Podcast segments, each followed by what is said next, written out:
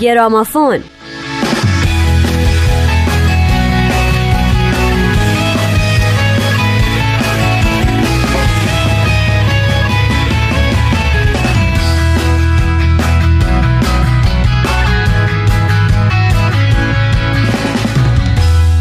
دوستان عزیز شنونده، درود به شما. به گرامافون خوش اومدین. برای امروز میریم و از خواننده قدیمی اما تاثیرگذار صحبت میکنیم. پس با من نیوشا راد و نوید توکلی همراه بشید لطفاً.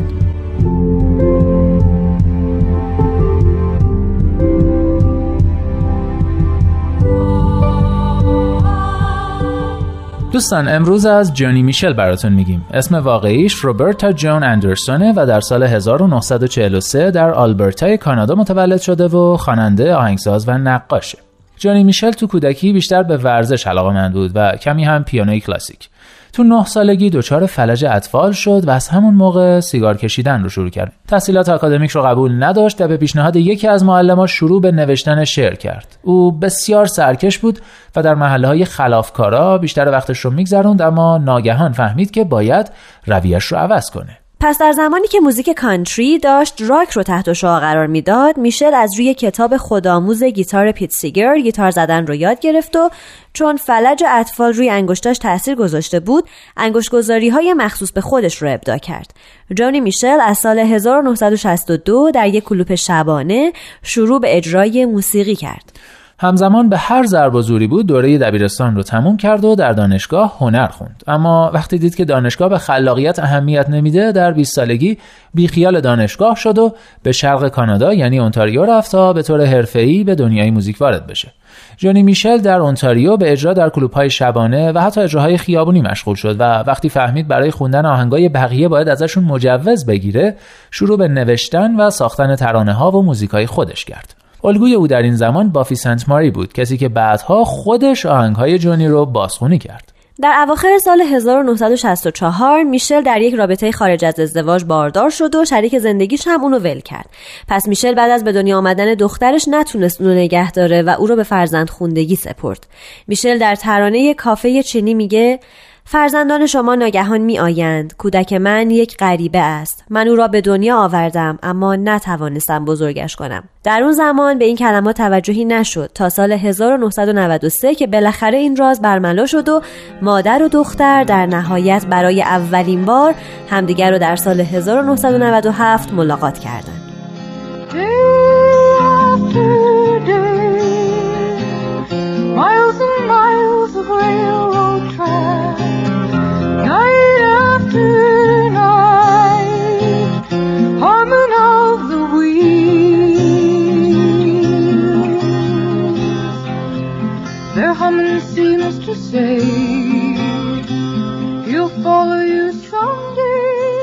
در سال 1965 جونی چاک میشل خواننده ی فولک آمریکایی رو ملاقات کرد و هر دو به آمریکا سفر کردند و با هم به اجرای موزیک پرداختند. بعد مدت کوتاهی این دو با هم ازدواج کردند و 2 سال بعد از هم جدا شدند. در اون زمان جونی میشل تقریبا مشهور شده بود و جاهای مختلف ازش دعوت می‌کردند تا به اجرای برنامه بپردازه. تام راش خواننده ی فولک به میشل کمک کرد تا آهنگ انگیزه ی رفتن یا Urge for Goingش رو اجرا و ضبط کنه، آهنگی که خیلی معروف شد. اما چیزی که جونی رو به شهرت سوق داد ملاقاتش با دیوید کراسبی مشهور بود. او که از جونی خیلی خوشش اومده بود، او رو به لس آنجلس برد و به همه معرفیش کرد. پس جونی میشل اولین آلبومش رو در سال 1967 با همکاری کراسبی ضبط کرد، Song to a Seagull یا ترانه‌ای برای مرغ دریایی. آلبوم‌های بعدی یکی یکی از راه می‌رسید تا اینکه در سال 1970 و 71 جونی میشل در اوج شهرت و محبوبیت بود و آلبوم آبی او تونست به رتبه 20 بیلبورد آلبوم‌های آمریکا و رتبه 3 در انگلستان برسه و نشریه رولینگ استون آبی رو در رتبه 30 از 500 آلبوم برتر قرار داد. این بالاترین رتبه‌ای بود که تا اون زمان نصیب یک هنرمند زن شده بود. دیوید کراسبی درباره آبی و مقایسه میشل با خودش میگه: وقتی او آلبوم آبی را منتشر کرد، از کنار من گذشت و با شتاب به سمت مرزهای بیکران رفت. خود میشل درباره این آلبوم که اون رو آلبومی اعترافی میدونه میگه: من وقتی که لازمه باید خودم و احساساتم رو قربانی کنم، مثلا با خوندن ترانه‌ای مثل من خودخواهم و غمگین. همه ما از تنهایی رنج میبریم، اما زمان انتشار این آلبوم هیچ کدوم از ستاره‌های پاپ ما نمیخواستن به این مسئله اعتراف کنن. در اون هنگام من کاملا خودم رو بیپناه حس میکردم. احساس میکردم مثل یک ورق پلاستیکی نازکیم که دور یک سیگار پیچیده شدم. احساس میکردم هیچ راز پنهانی ندارم و نمیتونستم وانمود کنم که قویم.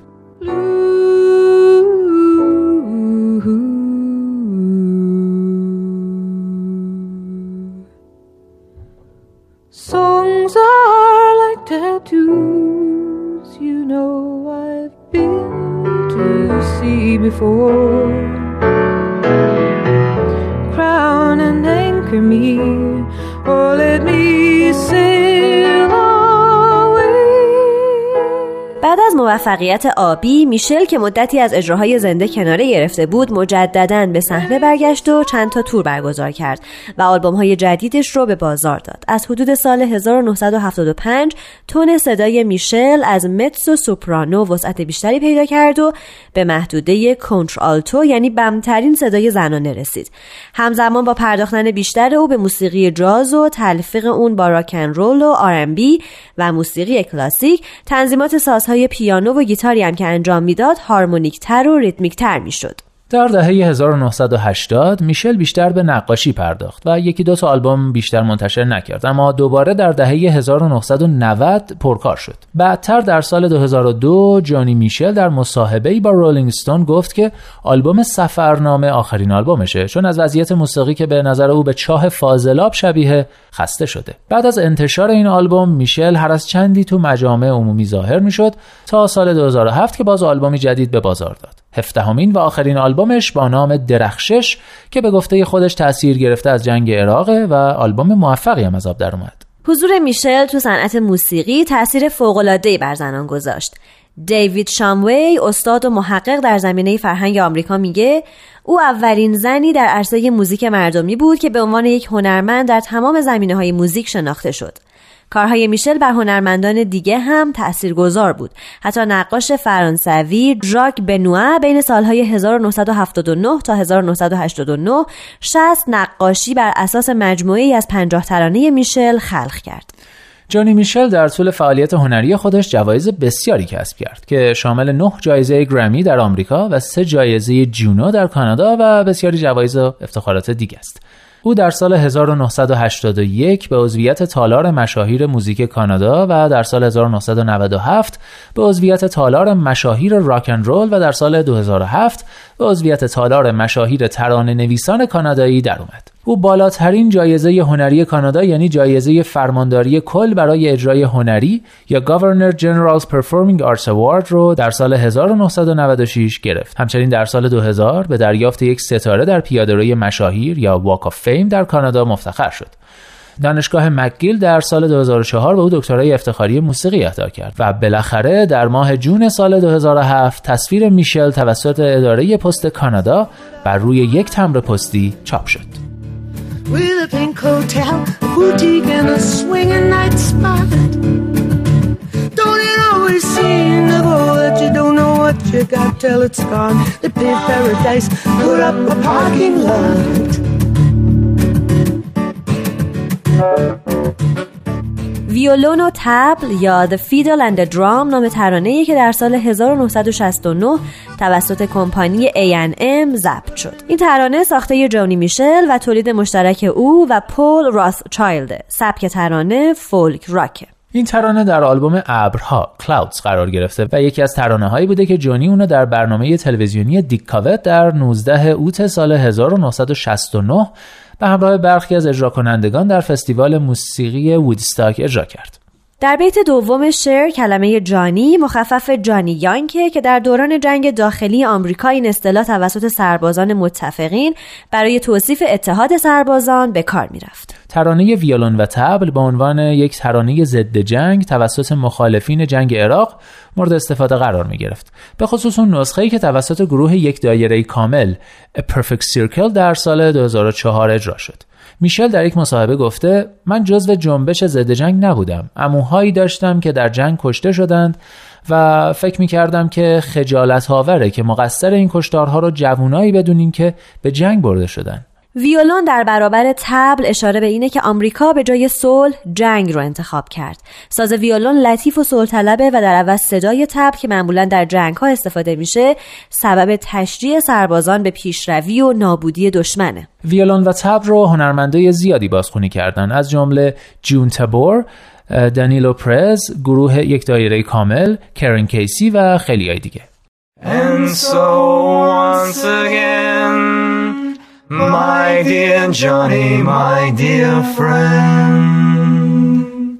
پس یک بار دیگر جانی عزیزم، دوست عزیز من، یک بار دیگر تو با همه ما می جنگی و وقتی از تو می پرسم چرا، تفنگت را بر می داری و شلیک می کنی و من بر زمین می افتم. آه دوست من، چطور تو به جایی رسیدی که ویولون را با طبل جنگ عوض کنی؟ تو میگویی که من تبدیل شدم به دشمنانی که برای خود ساخته ای، اما من هنوز میتوانم به یاد آورم تمام خوبی هایی را که در تو هست. بنابراین از تو میپرسم که آیا میتوانی به من کمک کنی تا صلح را پیدا کنم و ستاره را؟ آه ای دوست من، این چه زمانی است که دست دادن با یکدیگر را با مشت به هم نشان دادن جایگزین می‌کنی و باز یک بار دیگر آه آمریکا دوست من، باز یک بار دیگر تو با همه ما می‌جنگی. و وقتی از تو می‌پرسم چرا، تفنگت را برمی‌داری و شلیک می‌کنی و من بر زمین می‌افتم. آه دوست من، چطور تو به جایی رسیدی که ویولون را با طبل جنگ عوض کنی؟ تو میگویی که من تبدیل شدم به دشمنانی که برای خود ساخته ای، اما من هنوز میتوانم به یاد آورم تمام خوبی هایی را که در تو هست. بنابراین از تو میپرسم که آیا میتوانی به من کمک کنی تا صلح را و ستاره را پیدا کنم؟ آه دوست من، همه ما از صدای نواختن طبل های شما میترسیم. And so once again, my dear Johnny, my dear friend. And so once again, you are fighting us all. And when I ask you why, you raise your sticks and cry, and I follow, my friend. How did you come to trade the fiddle for the drum? You say I have turned like the enemies you've earned. But I can remember all the good things you are. And so I ask you, please, can I help you find the peace and the star? Oh, my friend, what time is this to trade the handshake for the fist? And so once again, oh America, my friend.